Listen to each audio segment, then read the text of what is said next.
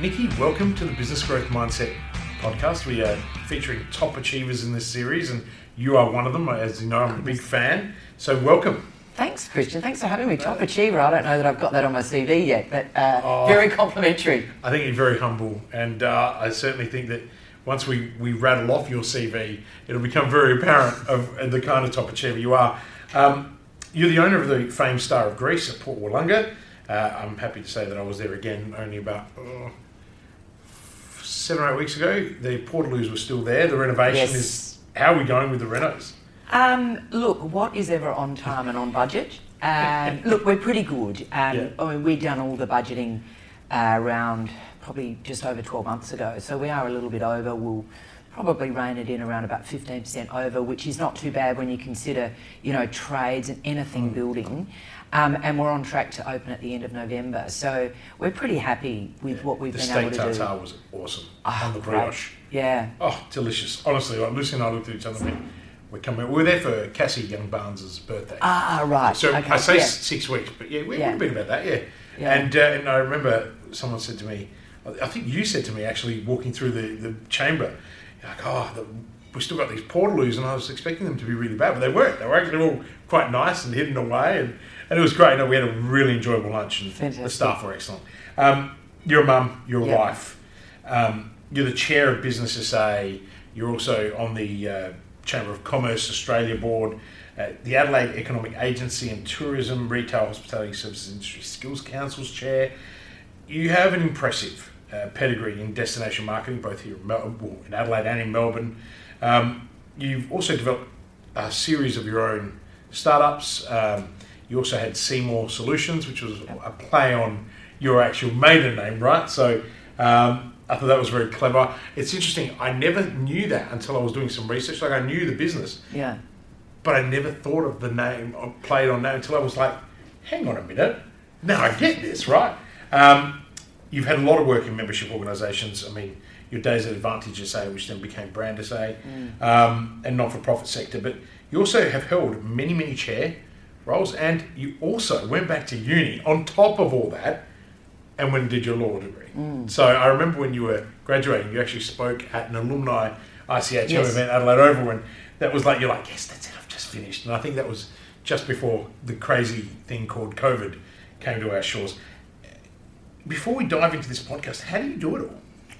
I'm highly organised, um, and I think I, I, sort of have to be really. Um, Maggie's just started school. That's my mm-hmm. nearly ten-year-old. Yeah. Um, started school in Adelaide, and so I'm in Adelaide most days. So it's a little bit of travel coming from Port Willunga, but I definitely try and plan my day as best as I possibly can, because then you know that you're going to hit a brick wall or open a can of worms. It's something I've realised being from, you know, doing events 30 years ago, is that there's always going to be something that will be thrown at you. So what sort of state of mind are you in to, um, uh, to be able to cope with that?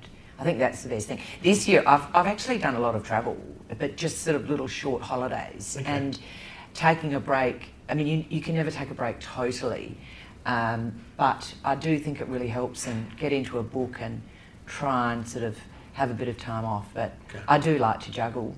Oh, you do, yeah. right? Look, it, it, one of the one of the things that we, we, it's been amazing meeting so many people on the podcast so far, and you sit back and, and, you look at everyone and you think, you know, when when you are someone who gets a lot of things done, you think you're kind of solo.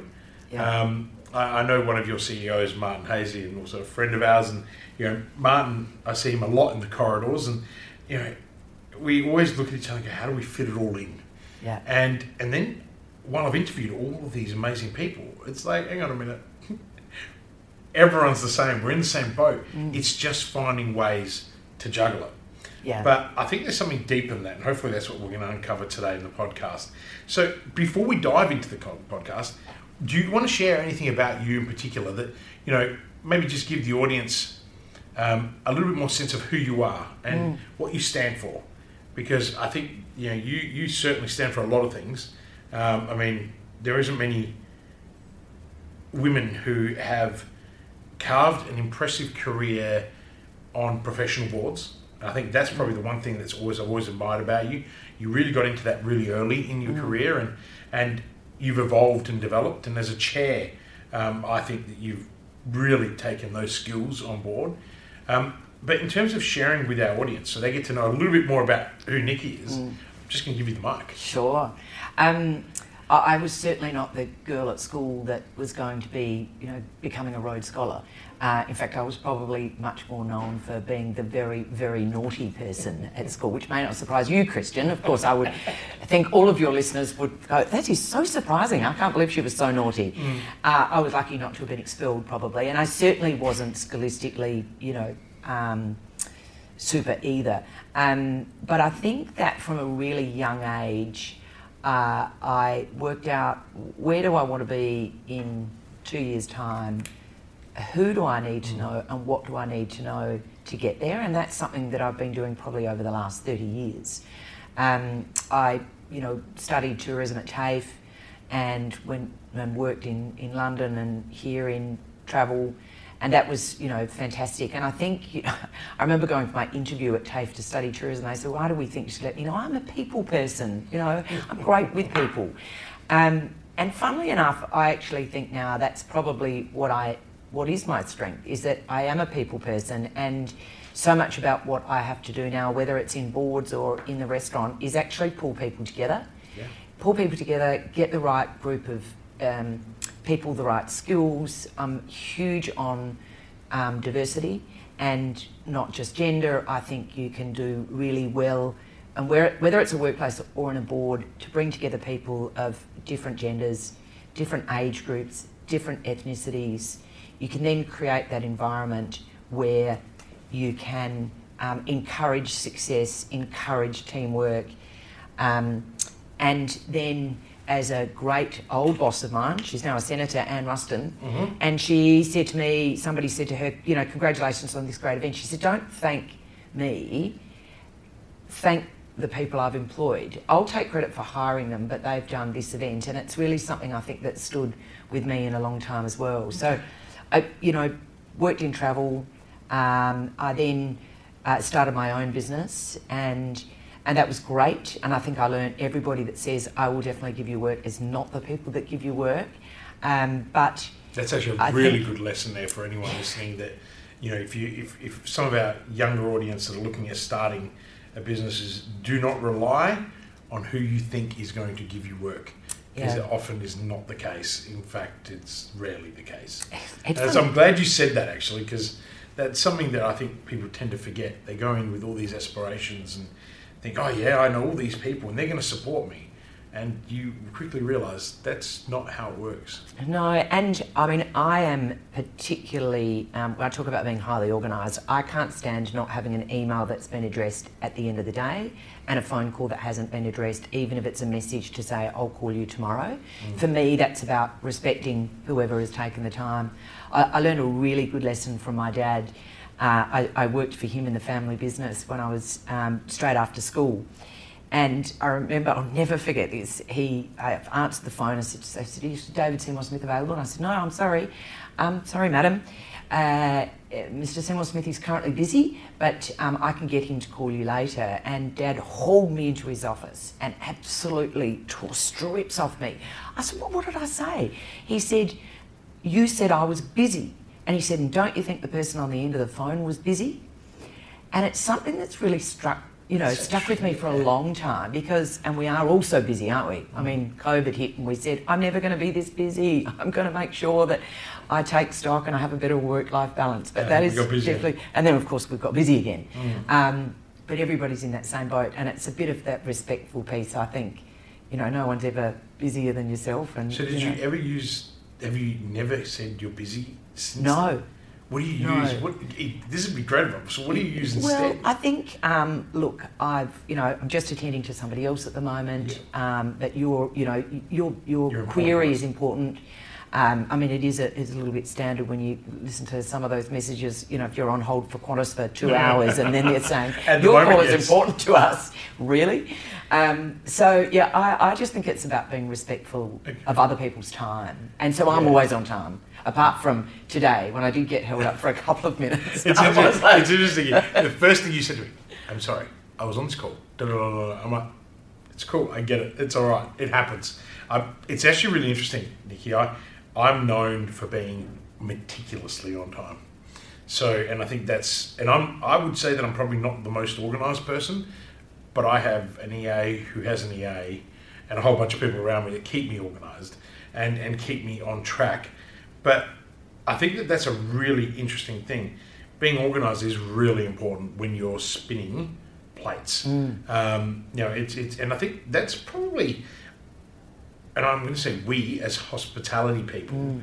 and tourism people, you learn that really early mm. because it's an industry that forces you to multitask, but mm. not from an unfocused perspective, if you know what I mean. Like, you know, um, there lots of people that, you know, uh, high achievers or top achievers come from very different industries, and hospitality is rarely one of them mm. because the margins are narrow and, you know, there's all these, you know, COVID has completely disseminated most of the industry, but, you know, South Australians and other people in Australia have really come back and supported these businesses. And um, I think people underestimate how hard it is to make real money in a hospo business.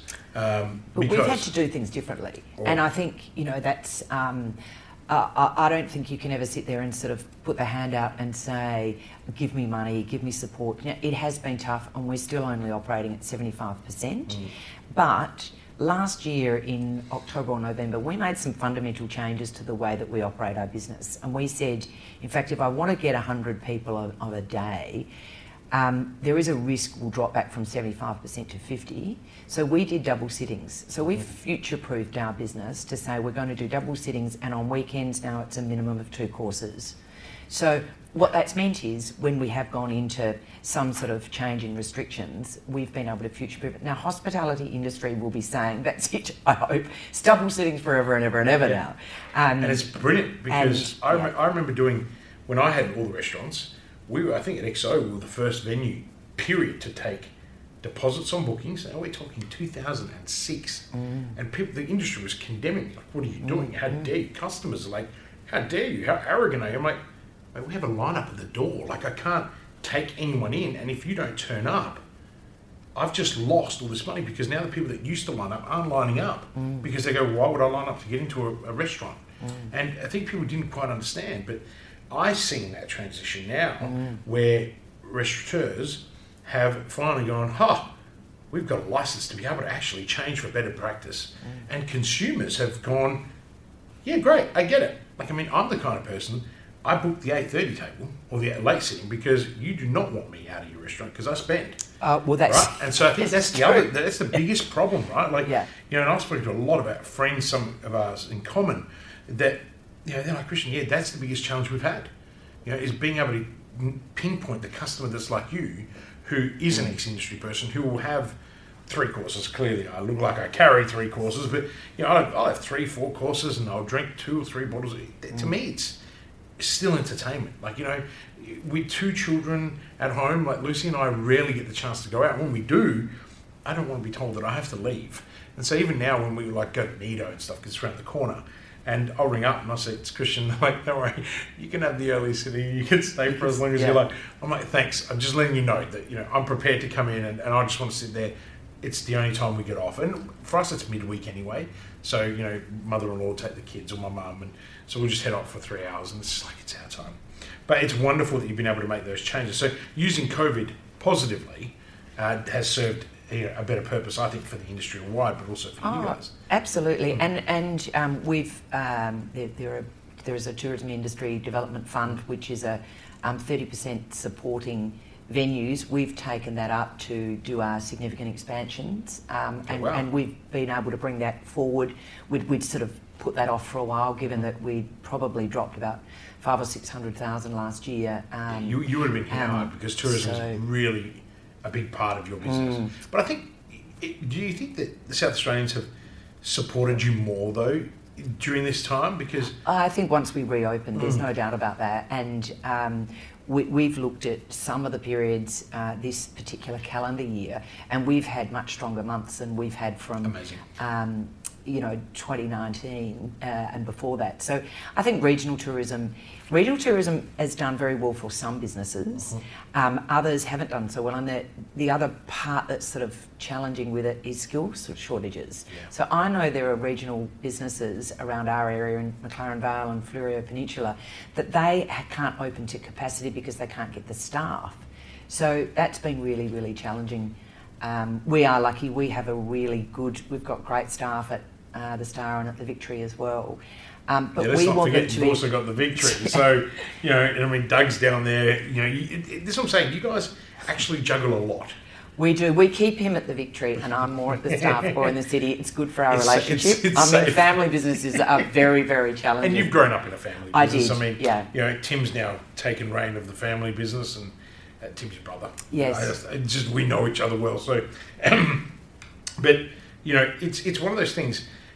Nikki, we're talking about family businesses, right? Yeah. And, and, just quickly, but what is what would you think in your childhood shaped the type of um, business person that you've become today? Um, well, I, I, worked from a really young, young age in um, in the business. It was um, WA Young and Co back then, and it was shade cloth wholesale, retail, and manufacture. Um, my uncle worked there, mum and dad worked there, and I loved it. In fact, I wanted to take over the business when I was, you know, quite young. And Dad said, "Oh no, you're not really smart enough. Come on, he'll kill me for saying that." really say that? Uh, wow. And he said, "No, Tim will be doing that." Yeah. Um, oh, he would have said that. Tim would have but, loved it. Uh, I loved it. You know, worked on the factory floor. I would be cutting up shade cloth. I'd be selling and and um, customers, and I, and I learned a great deal from or from my mum and dad and my uncle Craig as well.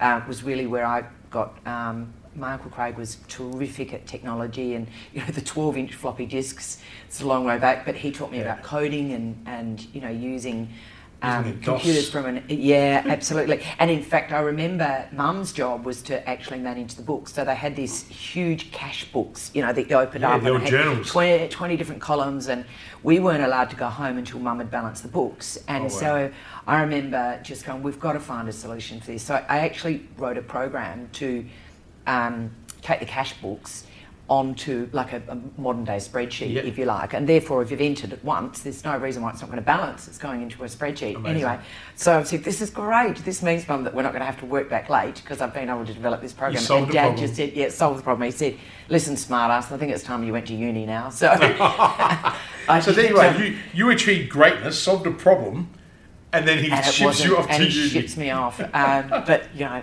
that's so I think that I certainly give my parents a great deal of credit about um, a work ethos. I think was also pretty fundamental. My parents worked really, really hard.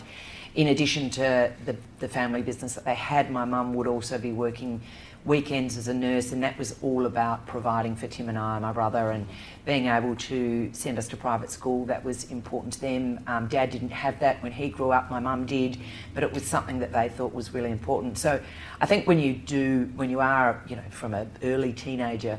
Uh, involved in a family business where you can learn so much from your parents, it's really helped shape me.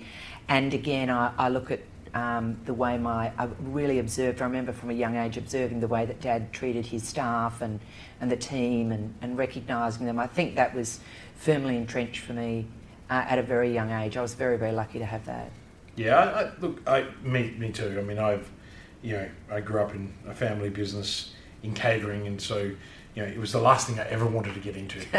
I was like, I can't do this anymore. Weekends, washing dishes at the age of 12, earning $20 um, you know, for my for my time, I was like, this is ridiculous, and then I ended up in the industry.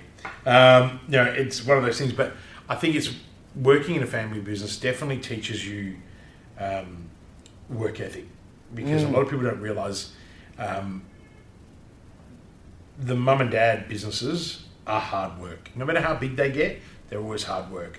But I love your point about how you know your parents treated their employees. Mm.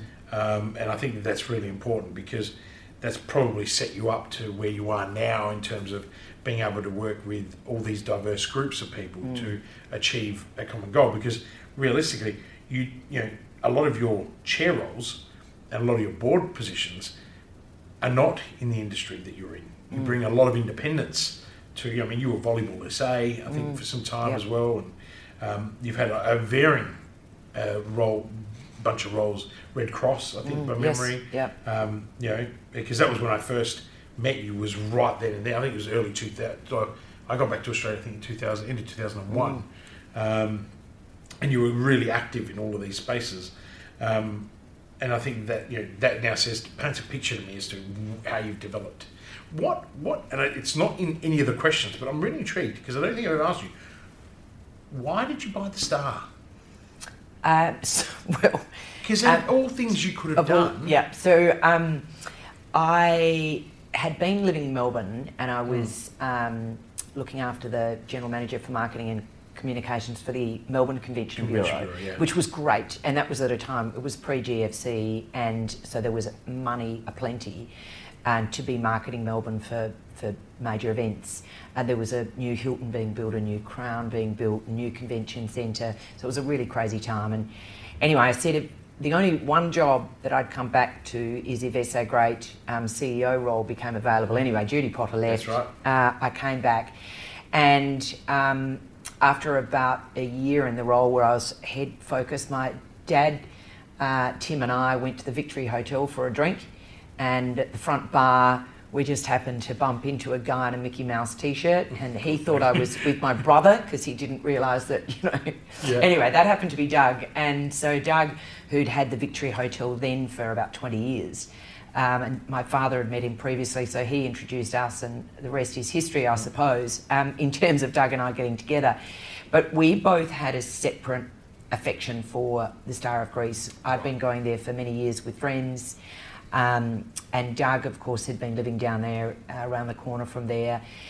And what happened, we'd got together, and then, you know, a year or so down the track, we moved fairly swiftly, and we were on IVF and trying to have a child.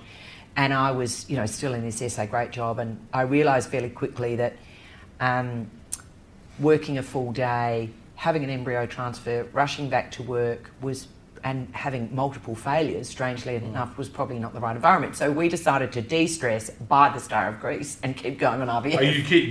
That, so hang on a sec. Normally people would not associate with de-stressing buying a restaurant. yeah, no. Because that's what I was all wondering. Because Yes. I, 'cause I know, I remember you guys having this a difficult period trying Yeah. to have a baby, and you know, and then you had some challenges after that too. Yes. Um, and and that's why you know, Maggie's like a miracle, right? She she actually So, is a genuine yeah. miracle. Yeah. So um, we both we, we thought it would be. Um, so I obviously moved down to live with Doug in Port Willunga. Star of Greece came up. Um, Doug was also building a second restaurant at Aldinga, which we ended up sort of pulling out of down the track, but.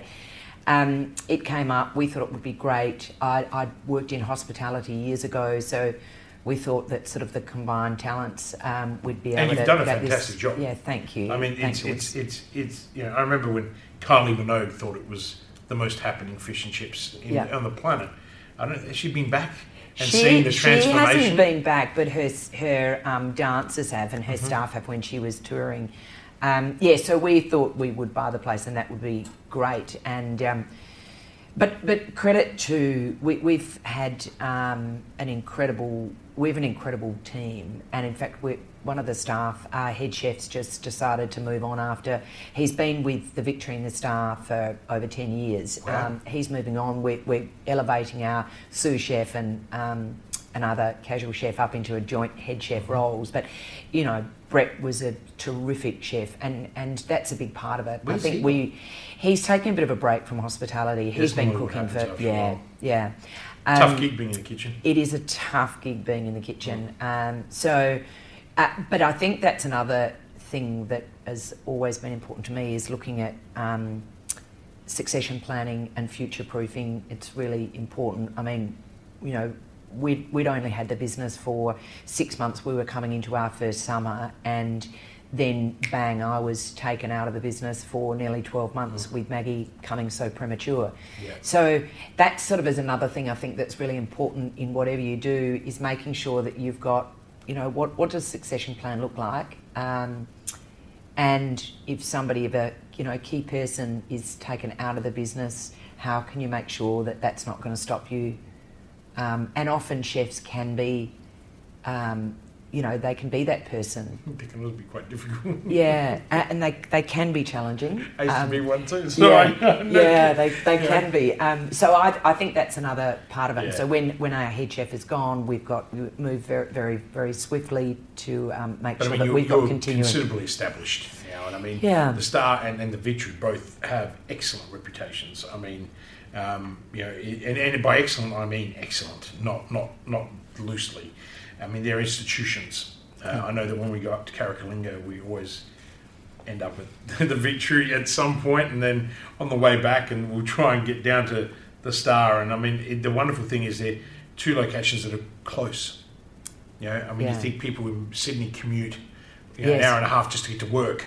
You know, I remember when I used to live in Sydney, and I was in North Sydney, and literally it would take me forty-five minutes to get to work, and you could walk it in a shorter period of time. Yeah. Um, and then to think that you know you can get to the star in 45 minutes yeah. from from Adelaide. Um, so it's wonderful. You've had a lot of challenges. In, in, you know, you've had some real life challenges um, while building an incredible career. Do you, and we all know that business is not all flowers and rainbows. Has there been a particular a failure experience in your career in your life that you think set you up later? I mean, you've had a lot of things that have happened to you that I think you've built grit and resilience yes. along the way. Yeah. But in terms of business, has there been any kind of failure experience that you go, oh, yep, that moment I remember it, and it did set me up for later on? Look, we, we bought the Star, um, it's 10 years ago now, and um, John Lethlean came two months into us having the restaurant and wrote one of the most scathing reviews. He, he likes to do that with a few places in South Australia. And um, I remember the age. The, uh, um, the, the, Australian, the Australian, the, the Oz, yeah. yeah. And so we've been, you know, going for two or three months. This just absolutely shocking review, and I was pregnant at the time, and I've waddled into the Star, and Dougie's rung me and said, you know, we've got a pretty shocking review, and and I've walked in, and there were just messages after messages, cancelling and cancelling oh. and cancelling and cancelling, and it went on for weeks. Um, and I think that, um, you know, it was a really, it was, it was quite a harsh lesson for us. Um, I rang everyone back because they just said, I'm cancelling. And I'd ring them back and I'd say, look, I understand it. What's the reason you've cancelled? Well, it's this shocking review? Um, and that, uh, we certainly, you know, encountered some other personal challenges as well. But that was a big one for mm. me, and I, I think um, it's also a bit like the, you look at the nasty reviews that you can get on TripAdvisor, and sadly, the people that have a great time are probably not those ones that no. um, that write the good reviews. It's really those people with not as much time on their hands that do that. It was a shake up for us. We probably didn't have the right team at the time. Uh, we inherited a team we really wanted to give them the opportunity to shine, but I think probably what we should have done was, you know, make those changes early. Um, I think you need to surround, you know, it, it, for me was this whole thing about surrounding yourself. What are the skills that I have? What don't I have? And who do I need to bring in mm-hmm. to have those skills? And what's really important for us? You know, the Star had a checkered history. It had had some great times. It was in Gourmet Traveller and it was, you know, it had been in Qantas magazines. It had just it had a fantastic reputation just prior to us getting it. It, it started to be a little bit erratic. Yeah. so it really for us said well what do we want from this business? What do we want it to look like? What does consistency in service look like? What is consistency in food? Do we want to be a fine dining restaurant? Is that really what we want to do? Or is it about bums on seats and all of those things? So i think it really did give us the opportunity to really uh, think about what the star what, what we wanted to do with it. Um, and there are many businesses that um, have received reviews, whether they're from John Lethlean or from other journalists that have that have killed them. It killed. Oh. Um, so, you know, that was a pretty pretty tough. I, have given up my you know my, my job, a really secure job at Advantage SA. I'd moved down there to be with Doug, and all of a sudden, this business that you know we thought was going to be our future so that was that was a pretty tough one to go through. But you know, here we are now, nine years later, and um, we got through that. Um, working in a family business, you know, I, I, sometimes forget that Doug and I working together is a family business. It is. And everybody says to you, right, as long as you've got defined roles, you can make it work. Yeah, I'm not sure that's. I'm not sure that's the case. No, I, yeah. I, I think I think because look, I I um, haven't been in businesses my whole life. I know exactly how difficult. I mean, Lucy and I now work together, but she, she not so much by choice, you would argue. um, but you know, she she leads our whole graphic design team in the media business, and um, she's just got a knack and an eye for design, and so I try and stay out of it. But you know, when I give her instructions, she just looks at me with resistance, and I'm just like, honey, I am the, the company boss. Doesn't matter how you look at it, you cannot. You can deal with me at home later, but right now you just have to do what you're told, and it is so hard to juggle because yeah. I'm, I'm a real alpha, so it's also very hard. Um, but I'm, I'm blessed. Uh, you know, ninety percent of our staff are women across, and you know, six of my companies are female led. Mm. You know, they just have me as the, the guy at the back that just you know approves things if I have to. Um, but uh, but yeah, no, it is a challenge working with the person that you love the most in the world. Why do you think I'm doing board work? to, to get out as much as possible. or oh, hang on, you now have a board that manages both organisations, and you say, "Honey, I'm the chair." well, I think uh, in in all seriousness, I, I, did think you know really did look at sort of a strategic change to mm. say, you know, my marriage is really important. We've got a beautiful child together, and we came together late in life we're both A-type personalities. We both have, um, you know, run business ventures before, and so in all seriousness, for me to sort of go down this journey of board work was a um, was a really deliberate strategy. A, a, well. deliberate strategy and that's yeah. worked out exceptionally well for you. I mean, the, the, the, the, you you're in a position where you can influence change, and that's what I admire. Uh, really influence change. Um, you you know you're, you're a minority in the context that there are not many women who have the the chair roles that you have, and and I I think it's just the tip of the iceberg still for you. Um, you know, you have the year of ministers, and you know you, you can influence change at a, at a very high level. And what I admire most is that you come from that working background. You come from an industry that doesn't have people in leadership positions. You know, some of us have made, have gone through that path and failed and come back, but you know, you're showing that you know that resistance and that integrity. Um, you know the work that you do at the chamber with Business SA, and you know, and then the um, you know, the, the, skills councils, and you know, they, they you really have carved a career. And I, I, remember when we spoke about you know when I asked you um, at that event, you know, law degree, why? And you know, and I remember you saying, well, look, you know, where I'm heading, mm. it's kind of something I've always wanted to do. Um, you know, and I think you've also proven to people that you know you can come from events and tourism and actually be taken seriously mm. and, and actually bring diversity and create a divergence of ideas and bring people together. And, and that, that's my observation. I know it's the observation of many oh, people. Thank you. Nikki, so it's not just my own. Um, when you're overwhelmed, and you've had these moments, right? So when you're overwhelmed or unfocused, is there something in particular that you do to realign? It's funny, I spoke at a mental health breakfast or provide an introduction for that a couple of weeks ago, and I said uh, I addressed this point because I knew that I'd taken on too much, and I wanted to be held accountable to the 300 people in the audience there because I think that helped me. And I said, right, that is it. I'm putting up my hand to say I've taken on too much, and I need to make some changes. And in fact, I've given notice to finish up with the Skills Commission at the end of this year. Oh, wow. Um, then I got a call from Canberra asking if I could go on the National Australia Day Council board, oh, which was quite an honour. So I've accepted that. So I still now so that's now kind of one in, one out. It's not quite working well for me. um, but I am looking at look. I'll have been with Business SAs um, on the board for nine years next year. Yeah. Uh, three as deputy chair, and then it'll be three as chair. So. I'm now looking at a succession plan there to mm. sort of pass that back. You got some good people on um, there. Yeah, on the yeah. board. So JJ's sort of, on there. You can always handle handle JJ. It. He needs another yeah, role, doesn't he? He needs another role. um, so I have recognised that I have become kind of a little overwhelmed, and I'm, yeah. you know, I like to think that I'm a duck, um, you know, that is relatively smooth on the surface, but Um, I'm just imminently conscious of, you know, I just don't want to be that person that gets sick and says, gosh, I should have slowed down. So I, I actually think I'm definitely in this position now over the next 12 months is really sort of perhaps bringing the number of things that I've been committed to down a little. Thank you um, some warning. And just give, yeah, can you give me some warning? Let me, let me, let me tell you how it's going to play out. You've already experienced it. The moment you give up something, there'll be something else that comes to you, right?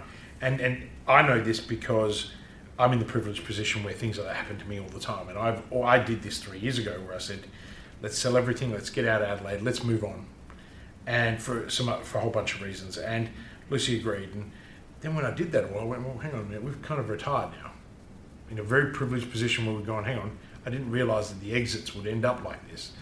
And so I thought, well, I'm going to just take it easy. No. Now I wasn't competing with anybody, so guess what? Every phone call I got was, would you like to come and do some advisory work for us? Come and do. And now I have an advisory firm that's the biggest business that I've owned, out of all the businesses that I've had. And the challenge is that every time I turn down something, something else pops up. And here's what here's what I have done, and this I, I know you'll do the same. I just worked out this is who I am, and this is me. Mm. And it sounds like a song, but that is exactly who it is, what I am. So I can't change who I am. But what I can do is be really selective about what I take on. And if it does not fulfill my purpose, I won't do it because if it does fulfill my purpose, it's filling my cup up. Right, and that's why mm. we're very similar. I think you yeah. do the same, Nikki. You you just got to work out what's good for you. But you know, you've got Maggie, I've got Leo and Lavender. To me, my children are everything. Mm. So you know, I, I make no compromises on pickups and drop offs because I can have those conversations in the car. Mm. Yeah, mine are mine are still very little. I mean, Maggie's what ten, mm. right? Yeah, she's just yeah. about ten. Whereas yeah. you know, Leonardo's six, turning seven. Six turning seven. That sounds very hard. Uh, Lavender's three, turning four, and you know, I, I think to myself, I want to see these children grow up, and I actually want to have a relationship with them because that's probably the one thing. Growing up in a family business, probably you. I don't know how what your experience was, but I never got to see my parents very much, and other if I, unless I went to work. Mm. You know, so the relationship I had with my father was you know, when I wasn't being beaten up. It was like, okay, I need to go to work to hang out with this person. I don't want that for my kids. Mm. You know, and so I think it's about making really critical choices, but knowing what we stand for. But you, unfortunately, have a lot to do because you are now in a position where you can inspire a new breed of women who want to make their their way through. Does that make sense? Like you know, oh no, I, but I, but I mean that, and, yeah. I, and you know, your name comes up in conversation in the circles that we work in, and you know, it to me that's what I find inspiring because I want my daughter to look at mm. someone like you and say, you know what, I can have a career in any field and I can still end up doing this if that's what I want to do. And, mm. and I think that's really important. That's unfortunately for you part of the mental load that you've got to take on on top of everything else that you've got. You know, being a wife and, and, and a mother and, you know, a businesswoman. Because, you know, I think people underestimate the role of a chair. You know, like I found it really difficult becoming a chair. Like, I really sucked at it because I talk too much. Um, and I had to really sit back and, you know, lucky that I had some really good mentors, uh, guys like Eric Granger, and who, mm. who, really said, hang on, you've got to learn to shut up when you're sitting at the end of that table and you've got to listen and then you've got to get everyone's ideas around the table and work. And, you know, and it turns out now that I have six independent chair jobs, and it's like, okay, I get it, and I can influence more by you know getting everyone else to contribute as opposed to being the one contributing all the time. Mm. But I think that's what I admire about where you're going. But your biggest challenge is going to be, you know, fulfilling all these roles that you're playing, yeah, and still managing the star. Oh, look, and I have to say, I'm not, you know, so much at the Star that often these days. We've got some fantastic managers that we, you know, have uh, supported and, mm. and developing. So um, that's that's less of my stress, if you like. That's going well. Doesn't mean to say you can't lose sight of it because that's mm. a, an important thing. But uh, I will take your advice, and I hope that I can really make those decisions that are and and I, I do want to be able to I want, I want Maggie to grow up knowing that you know you, you can do whatever you want you, you your grades at school don't define you um, you know, unlike Adelaide, your, your foot, football team, you know, doesn't define you. You yep. know, you, you can, and, and, and where you're from, all of those things that, are, that yeah. we're branded, you know, what, what school did you go to, what footing, all of those things that nothing really defines you, and you can really do. Th- we have, we, we, live in an exceptional country, we, we live in a fantastic state, and we are blessed. And uh, I genuinely think that. Um, I think I've been fortunate just to have been able to just go in a direction that uh, I've been able to enjoy and been given incredible opportunities. Did you ever think, let's rewind 30 years ago, mm. right? Not 30, actually 20. Let's just rewind 20 years ago. Did you think you would be where you are today in terms of, I think you'd always could imagine juggling more than one thing, but did you have this vision then, or was it? Because you, you, you, said to me earlier in the podcast that it was very intentional the path that you went down, particularly yes. with the board roles. Yes. But if we go back twenty years ago, yeah. where do you think that that tipping point came? Because.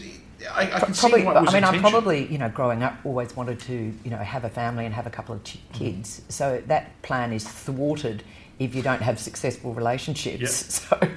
So perhaps out of adversity, perhaps that was it. But I did. Uh, I, so really, you know, that tipping point was you and Doug getting together, having having you know yeah. going down the IVF path, having yeah. Maggie, and then kind of going, that's it. I can't juggle all of this. I want I want my marriage to be.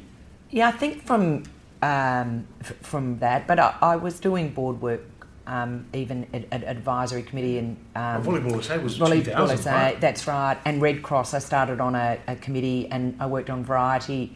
So you know, a lot of that sort of committee type work I really enjoyed. Um, was that though because of the events industry? yeah, probably. I think that probably would have been where I was able to, I think, be able to contribute and to be able to contribute, which then raised funds, which helped right. whether it was Red Cross or Variety. Um, that was probably it for me. And, you know, just um, I had something that became useful for charities, mm-hmm. and that sense of giving I loved and really being able to contribute. So I guess sort of going from committees then into boards sort of was a natural progression. But um, yes, probably it was after Maggie in the last uh, eight years. But Nigel McBride approached me. So he was mm. my former chair at Advantage SA Great. and SA Great. And We're actually sitting in his me. old office. It, we are indeed. Yep, his yeah, desk used to be here. There used to be the round table right here. Yeah. Um, so Nigel approached me to go on the Business SA mm-hmm. board, mm-hmm. um, as I say, around about nine years ago, and I didn't think that I. I wasn't confident that I had something to contribute, and he was very enthusiastic for um, for me and, and very supportive of the contribution I could make. So um, that's kind of how that journey started. Okay. And I think that um, I've always thought that, you know, being very grateful to be on the board of Business SA, and I think as I've spent more time, it's really been able to give back. Um, you know, it's, it's all volunteer, and done... you know, it's been a great experience for me. Yeah, I, I think because yeah. you've been chair now what three? It's coming up three years. Yeah, so yeah. pretty much the transition from Nigel to Martin. Yeah, yeah, and um, you know, look, yeah, I'm, I'm, I'm very blessed that my offices are, are, are located in the West Wing. Uh, Absolutely. Uh, here at the Chamber. So, uh, and I, I was saying this to Martin, I think that um, the Business SA has done an exceptional job um, in, in what they've done. It's become very member centric, mm. um, in, you know, in a significant way, contributing. Um, you know, and I think that, you know, obviously as the chair, you've played a significant role in that. Um, you know, but I think what's really interesting about the question that I asked you, it's it's what I've noticed and what I'm reflecting on is that you know you had an idea of what you wanted to do, didn't kind of know how to do it. Um, I think that the role you played at Advantage SA, which was SA Great that mm. changed, changed name, was also excellent. You know, and, and, that was a, a big role to fill uh, post Judy. Mm. Uh, and Judy was one of my mentors for a long time, still dear friend. Um, but I think that you know there was this I think that's what kind of the ability. But it's like you said, you had to find someone that had enough faith in you to go, hey, Nikki, you can do this next mm. job. Because one of the common themes that we found as I've interviewed all these top achievers is we all don't think we can do it. Like somewhere down the line, there is an element of imposter syndrome. But it's not something that holds us back. Right? Does that make sense? So, I'm giggling because yeah. when um, the Vincent Tremaine was the former chair of Business SA, and I, I had been the deputy chair. And he sort of said to me, I think you'd be a great chair. And I said, oh, I don't know if I can do it, Vincent. And um, anyway, I spoke to a few friends, and Ali Clark's a, a great friend of mine, a great, um, and we, we, often are engaging in our business decisions and, and talking with each other about what to do. And I rang her and I said, Ali, you know, I've been sort of a couple of board members have suggested I could do it, you know, and she said, God, she said, this is what drives me nuts with women because we will think of all of the things. You, you, all the reasons why you can't do all the reasons why I can't do mm. it. She said, so, so I said, what, what do you, of, the, of this role do you think you can do? I think I can do this, this, but I, I don't have as much experience in policy development. I haven't had as much experience in this. And she said, uh, and if you were a man, you'll be saying, I've been asked, therefore I can, which is a gross generalisation. no, an absolute gross generalisation. you know what's funny though? I could see I could see how that plays out yeah. for a lot of men. It's like I've been asked. It's like sure, I must be good. Sure, it's so true. Though. It. And we do, and I do, and I and I know even with other positions, I would analyse the position description absolutely line by line and look and focus on those two or three things that I might not have done before. Whereas now I would say I can do that. I just need to hire somebody who can do those things that I can't do. Yeah. Um, and it no longer scares me, I guess, in terms of it, you know, we can't all do everything. So just admit the areas where you're lacking in skills and look at how you can bring those people in to support you and, and give them acknowledgement for that contribution. Absolutely. I mean, Moira Ware actually said uh, it's manage your assets. So she, she, and I thought this was genius when I when I interviewed her because I'd always, I'm one of those people that says play to your strength and outsource your weaknesses. Mm. Okay, and you sort of mm. said mm. similar in your yeah. own words.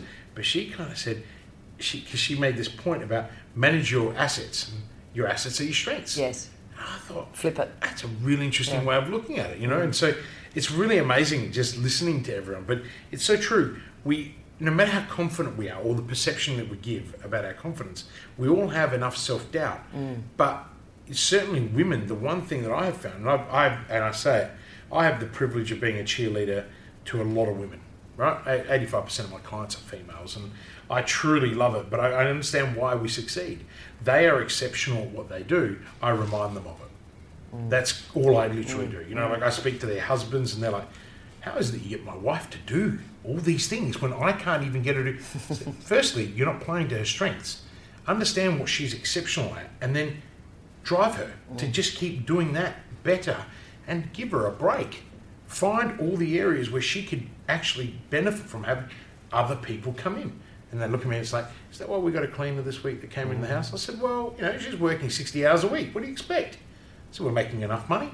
And so they're like, oh, I get it. So now you look like the good guy. I said, well, if you'd offered it, you would have looked like the good guy. And it's just, it's, it's, we play on this. And But what I guess what I'm saying is, yeah, one of the things that I've found about female founders and businesswomen is they they don't back themselves enough, and and you know that's the thing that drives me crazy because it's like you know, and what I teach Lavender, my daughter, is honey, you back yourself. If your brother's giving you a hard time, mm. you go back twice as hard. And boy, she's a four-year-old, three-year-old who definitely gives it back. um, and I encourage that because I want her to know that you know, because she's also a little bit subservient. She'll do things for Leo all the time, and if he's mean to her, she'll be really sweet to him. I'm like, ah, wait for it. You don't have to be kind just because he's your older brother. Like if he's mean to you, you call it out and come and find me, and we'll deal with it. You know, don't sit there and absorb that shit because you don't have to. Mm. And I say that to my clients, I say to my female cousins all the time. It's like, stand up for yourself. You don't need me to stand up for you. You can stand up. You have more power than you think you do. Um, and I think that that's wonderful and courageous that we can talk about that. Mm. Um, and the vulnerability you have to have. Um, do you have any business heroes?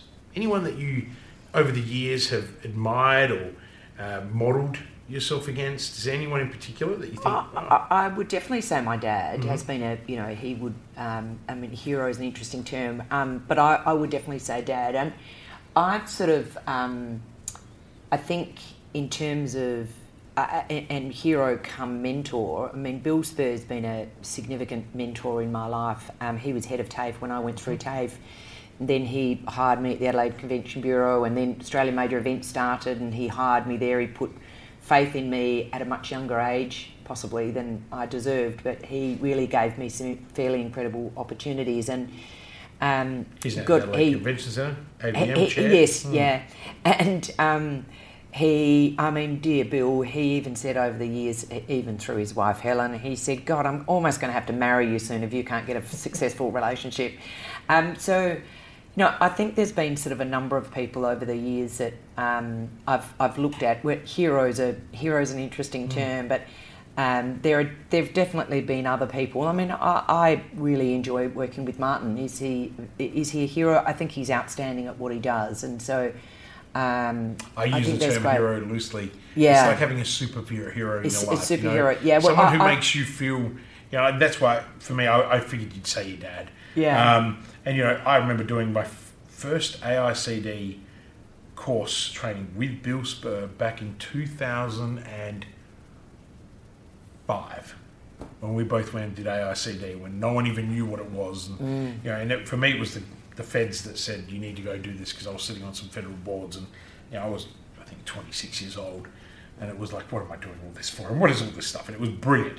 But I remember doing that with Bill and he was he was an amazing man then so he, he still you know, is I can just imagine um, what he's developed into and he did a lot for the convention bureau and, oh, he's and tourism commission he's mm. just been a, an incredible contributor and he's just you know he he's been a terrific influence in my life uh, in in a work sense and just being able to manage through things. Um, and and the lovely thing is he, you know, he now sort of says how proud he is of you know some of the achievements, which is really lovely that it sort of almost comes back full circle. I, I think you know if I was to look at what my ideal legacy would be, would be that having people that I've mentored and helped along their journey, and then they're living their best life. And I think mm. that's probably I, I can't. I, you know, I can't speak on behalf of Bill, but I'm assuming that that's what he'd be yeah. going through now as as a person, excuse me, that's had a huge influence in, in the lives of many people along the journey. Mm. Um, and hopefully you will have that with all yeah. the people that you've touched along along the way too. Um, you must have some pretty quirky or or structured beliefs or habits for you to be able to achieve what you achieve. Is there anything you want to share that you know someone else out there that is listening could benefit from? Any habits or or beliefs that have helped you and will continue to aid you in your journey? Yeah, I think. Um, I mean, my mother always said to me, "Darling, you have two ears and one mouth. Be ready to listen." And I think you know you talked about that skill earlier in terms of chairing a board. Um, is that it's not about necessarily driving the conversation, but being able to bring it together and to, to summarise it, to be hearing mm. what people are saying, and then to be able to um, articulate that back and get consent and So I think that's one. I think respect is incredibly important. Um, we, we certainly grew up in an environment where, you know, re- you just respected everybody and. Um, and that's what you were taught as a child respect your elders and do all of those things well i think you yeah we were and and that's a great foundation and, and i think now more than that i want to be able to demonstrate my my behavior to earn that respect mm-hmm. uh, and never assume it um, i also remember learning from a fairly young age perhaps in my late teens from a friend of my parents and he said never go to a boss with a problem always go with a range of solutions. And it's something that I've really stood by as well. Um, and I think it's very easy sometimes to be the solution provider. And because I'm a solution provider type of person, it's really easy to solve those pro- um, problems for other people. Mm-hmm. But if you can give them those skills to say, how do you think, what do you think the options would be? Um, and I'll do that with Maggie now. She says, "How do you spell something?" Well, how do you think you spell it? You know, let's let's just give it a crack. So that's a very basic example of it. Um, I don't think it's so basic. I think it's it, it's funny. It, every time I interview someone, I there's a lesson in it for me, and that's still a big lesson. I have a lot of my mentors who say to me, Christian, you have got a career. I mean, in my advisory firm, all I do is solve problems, and it's so hard to then walk into a board meeting as a chair where I've actually got to go, okay, let's extract the idea. And I have to remind myself. And just then, when you said that, I thought, do I do that with my kids? And it was really important. So it wasn't really basic. It was actually Yeah. the right message. Yeah. And I think anyone listening is probably it's an aha moment where you go, uh, it's because people don't realize it's really hard being a solutions person Yes. because the frustration that we, we mm, I'm assuming mm, the same, mm, you get really frustrated when people can't solve their own problem. Now I get paid for it, so it's great. But sometimes I look at some of my clients and I go, you realise you could have solved that yourself. You didn't need me. It wasn't really a complex problem. And I have to be really careful with clients, particularly my clients that have been with me for two or three years, where I have to sort of say, hang on a minute, you're now becoming dependent on me Yes. Where therefore I'm not teaching you the right way. Yep. And then we'll have a strategy workshop and we reframe. And so I'm, I've been using a lot of reframing techniques. Mm. And uh, some people look at me and go, psychology the next thing on your agenda. I was like, no, I'm just trying to be helpful because if something happened to me, then you just become codependent on, on my thinking and I Yep. can't have that. And I think that's a really beautiful message that you just put there. Yeah, you So- almost want to make yourself redundant. I mean, that's what success looks like in some ways. And, and it does take a little bit of extra time, it can. Um, but that investing in that with whether it's a, a colleague or, or a client or, or your child, in giving them those skills. And I think for me, the other, you know, I guess the final piece would be recognising where, um, you know, if you're going to be pulling a team together, recognising the skills that you don't have, bringing the right people, really thinking about diversity, not because of a quota, but because of the benefit that diversity brings, and then make sure you can, where appropriate, publicly recognise those people for the contribution that they've made, because Yeah. that's really, really important. So, You just said something that I want to ask you the question about. As a as a as a chair, and a female chair in often male dominated boards, right? You've got to try and create this diversity. Now, I know, I know that you, well, I know because we've talked about this in the past. Gender balance isn't really a thing in terms of like you have to hit that quota, right? I, I'm I don't, sure- I don't like quotas. yeah, No. that's right. You and I have Yeah. talked about this. Yeah. And I'm just conscious I don't want to put words in your mouth. Yeah, no, that's you. fine. So I'm glad you just Yes. agreed. Um, and so we've had that conversation before because I struggle with quotas because I look at it and go, I've been taught to hire the best person regardless. You know, and I think in hospitality in particular, we just hire the best. It's you don't have a choice. It's not, oh, let me go and pick whether you're male or female. And I look at my businesses and as I said, most of them are female led, or in fact, all of them but my own, right, uh, is in the one that I run, and I'm surrounded by women. So I kind of go, okay, well, hang on, am I fitting a quota? No. I like working with women. I think they're smarter, they're more organised, they tick the bill everywhere that I go in the businesses that I'm involved in. Mm. But on a board, how do you how do you overcome that challenge of you know, being a, a woman, because I reckon this would be a big challenge. I, I, I can't say I've experienced a challenge because I'm not a female, but how do you overcome this push for quotas and yet find the right balance?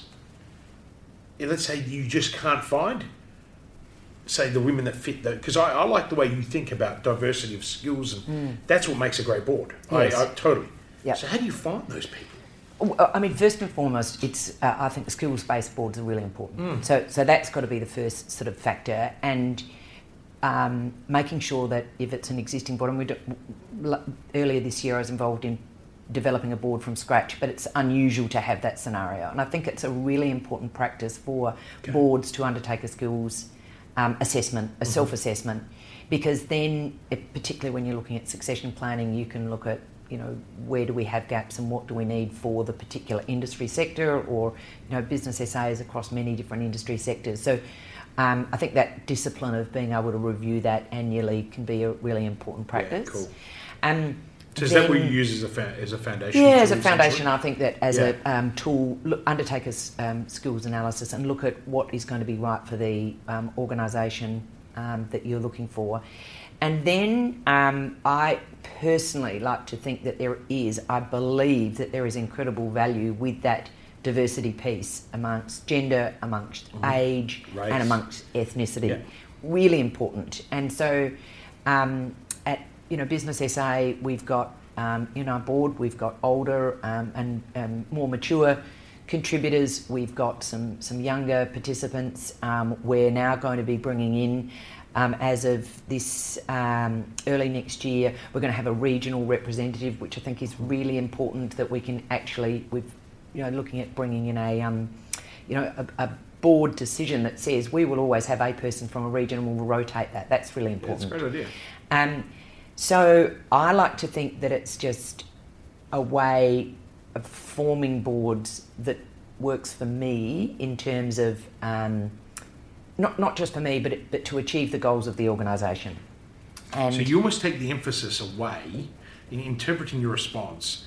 You take the emphasis away from a quota. You do, you yes. kind of just go not not going to even think yep. about it. But essentially, what you look at is what are the skills that I need around the table, and I want to fill them with the best people. Yes. And then at the end of it, it plays out how it plays out.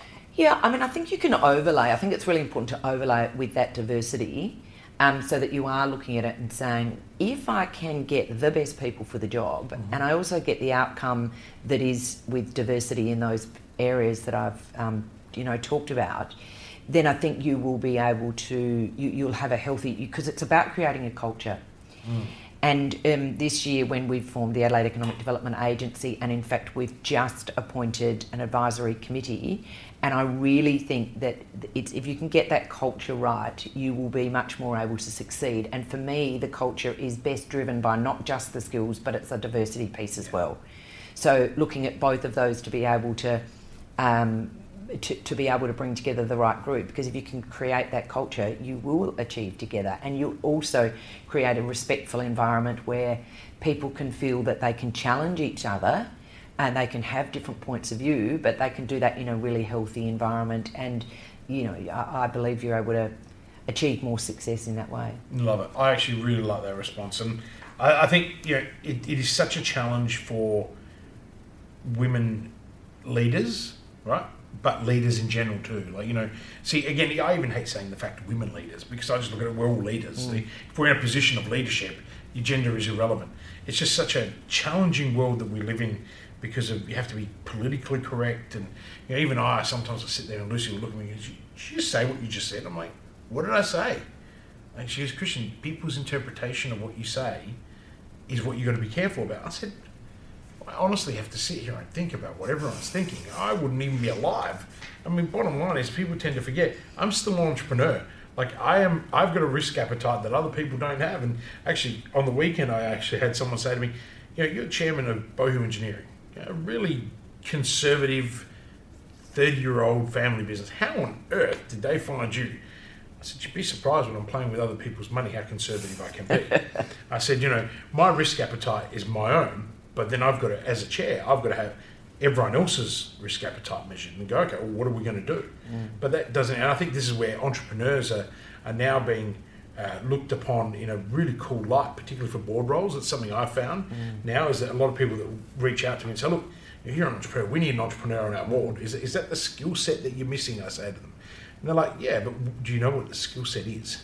I say, because just because someone has a title entrepreneur you know, is it the risk that you want? You want someone to look at risk differently. Mm. Do you want someone to, you know, understand, you know, what makes that entrepreneur who they are? I mean, a tech entrepreneur is going to be very different to a recruitment entrepreneur because mm. their attitude is, you know, very different focuses.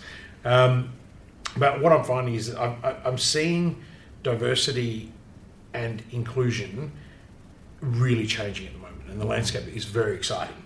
And I mean that across all sectors, mm. not just one or two in particular. I know we're going to be short for time. Um, two questions is all I got left. Right. One, are you a reader? Yes. Great. Which book or books do you think have greatly influenced your life?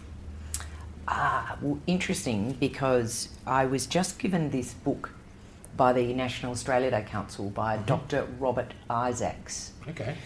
It's called Two Cultures, One Story. And Dr. Robert Isaacs was actually, um, he was a child of the stolen generation. Okay. And um, we, I mean, it's an incredible story, and particularly given the role that I'm now having, which is, you know, running the Australia, um, Australian of the Year awards and the Australia Day programs and influencing what occurs in each state. Um, and obviously, it's a hot topic. In fact, many of my friends have said, You've got that appointment, you know, when will you change the date, change the flag, change this, change that? And and even as a child of the stolen generation, Robert Isaac says, you know, this is about respecting um, who we are as a country, reflecting on who we've been in the past, um, celebrating um, the great, wonderful, diverse ethnicities that make us mm. truly a fantastic country, and you know, celebrating that into the future. So we can look at the past and we can reflect on that. We can reflect on how people were treated very poorly, but it shouldn't define us. So that's just been a fantastic book. Um, that's been a great learning. It's also serving you in the role that you're yeah, it is serving me. Because it gives role. you the answers yeah. to answer some of those really difficult questions that Absolutely. People are throwing Yeah, I, mean, so I, could, I like I, to read True, and yeah. then I also like to read. I'm actually reading a really pathetic. I can't even tell you what the title is, but it's just some sort of romantic book that someone gave a me. Mills so and Boons. Please tell me not It's certainly not a Mills and Boons. Right. Okay. Um, the only reason I know Mills and Boons is my mother used to read them as a kid, and I'm like, what are these? Yeah, no, no, no. I do like to go from sort of quite intense, heavy, whether it's an autobiography or a biography, and then into something very, very light, especially if I'm poolside and trying to tune off. Right. Okay. So I in another podcast another day I might have different questions for you. Perfect. Uh, to, to try and understand the behavioural psychology around that. But anyway, lastly, and probably my favourite question that I love asking. You've already answered some of these, but I, I, sometimes when I reframe the question, it gives people a different answer. What's your top three lessons that you'd impart on life or in business to another dream, another driven and smart business person? Um, I think what I've learned that's benefited me well is to actually, you know, not have the answer straight away, to, to take time and think about it. And I still will often draft an email, close it, put it away, have a think about it, and not even send it till the next day. Love it. Um, so I think that's an important one. I, I tended perhaps when I was a bit younger to sort of shoot from the hip and mm-hmm. really do that. So I think, you know, listening, thinking, and taking your time to respond. Um, I do still think, and speaking of books, it relates to this, but you know, I didn't at school when I was asked to read To Kill a Mockingbird, it didn't make sense to me. I don't think I was smart enough to understand it. And and now in my twenties, when I read it again, and, and that's another thing that resonates with me is if you when you're thinking about decisions or you're thinking about what you're saying to someone, it's to really think about it from their point of view and to you know walk around in their shoes. And um, we're in such a fast-paced life. We don't think about the answers because we can Google really quickly to respond. But I think um, taking your time and being able to think about the impact of what you say or what you do and what that has on other people is a really important one. Beautiful. There's two, and I, and I think the one I, I mentioned before probably, um, you know, thinking about a problem and coming with solutions just as a sort of a frame of mind. I think whether that's in business or in personal, you know, that's another one that uh, I would say is really worth considering. Nikki, I, I, I particularly like the wisdom that you've shared with us today, and I know that it's going to resonate with a lot of our listeners. Um, I'm going to have a lot of fun re-listening to it. I've taken a solid page of notes, and um, one of the things that really resonated with something you said really earlier, um, and it's also Jim Collins' theory, which is first who, then what. Um, I think the story about you know the star, and, and I think also the way that you seek out the right people for the right job in the right company. Uh, I don't know if you're familiar with Jim Collins' work, but he's an ex Stanford professor. Uh, wrote Good to Great, which mm. most people have read. But um, you, you really, it, when you speak, I can see a lot of his teachings in there, which are very simple, which is first who, then what. And you've taken that not only in your career, but you in, in terms of your own businesses. Um, but then actually that's what you're doing now in your roles on a board. You're really looking at it and saying, okay, well, who have I got sitting around the table, and uh, you know how are going to serve what we're trying to do? And I think that's probably the biggest thing that's come through interviewing you today is that, and that doesn't always come through. Like all the other people, I know that that's something their focus is there, it's on there. But for you, really, it is it is is actually one of your foundations, and I think that's really neat because that's actually really hard to do. Most people are thinking already, what are we meant to do, as opposed to who do we need to do that first. Um, and and that's something that's really come through for me and I really appreciate that. I really appreciate your time. I know that you're incredibly busy. Um, we're all busy. Yeah, we're, we're all busy. All busy. Remember? Yep, that's right. You're your da- busy, your but you've done this. Your so dad's voice, David's voice, is now ringing in my ears. You can't say busy, right? Um, but no, I know that you know you being here, attending to this interview, um, it, you know, is incredibly valuable to me and our listeners, and I really appreciate it. I know that I'm going to keep looking forward to the work you do uh, I'm blessed that we're friends and, and I get to you know see you uh, at events and other bits and pieces and you're always so willing to share and I think that's what makes you really special and I really appreciate your time today so thank you. Thank you for having me. It's been an absolute honour to be included in this group so thank you very much. Thank you. Easy.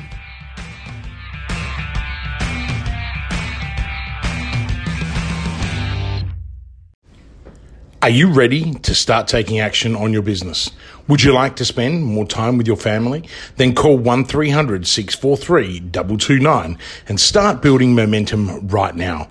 I know you're busy. In fact, you are so busy that you don't have time to work on your business or yourself often tossing and turning at night, worrying about the how to's and the cash flow. How on earth can you possibly get off the hamster wheel so that you can take a helicopter view to see where you'll be in 90 days, one year, or three years from now. In this program, I will take you from sleepless nights to blissful sleep. You'll have more time with your family and you will have the clarity and direction so you can grow and flourish. Call 1300 643 229 now and start building momentum.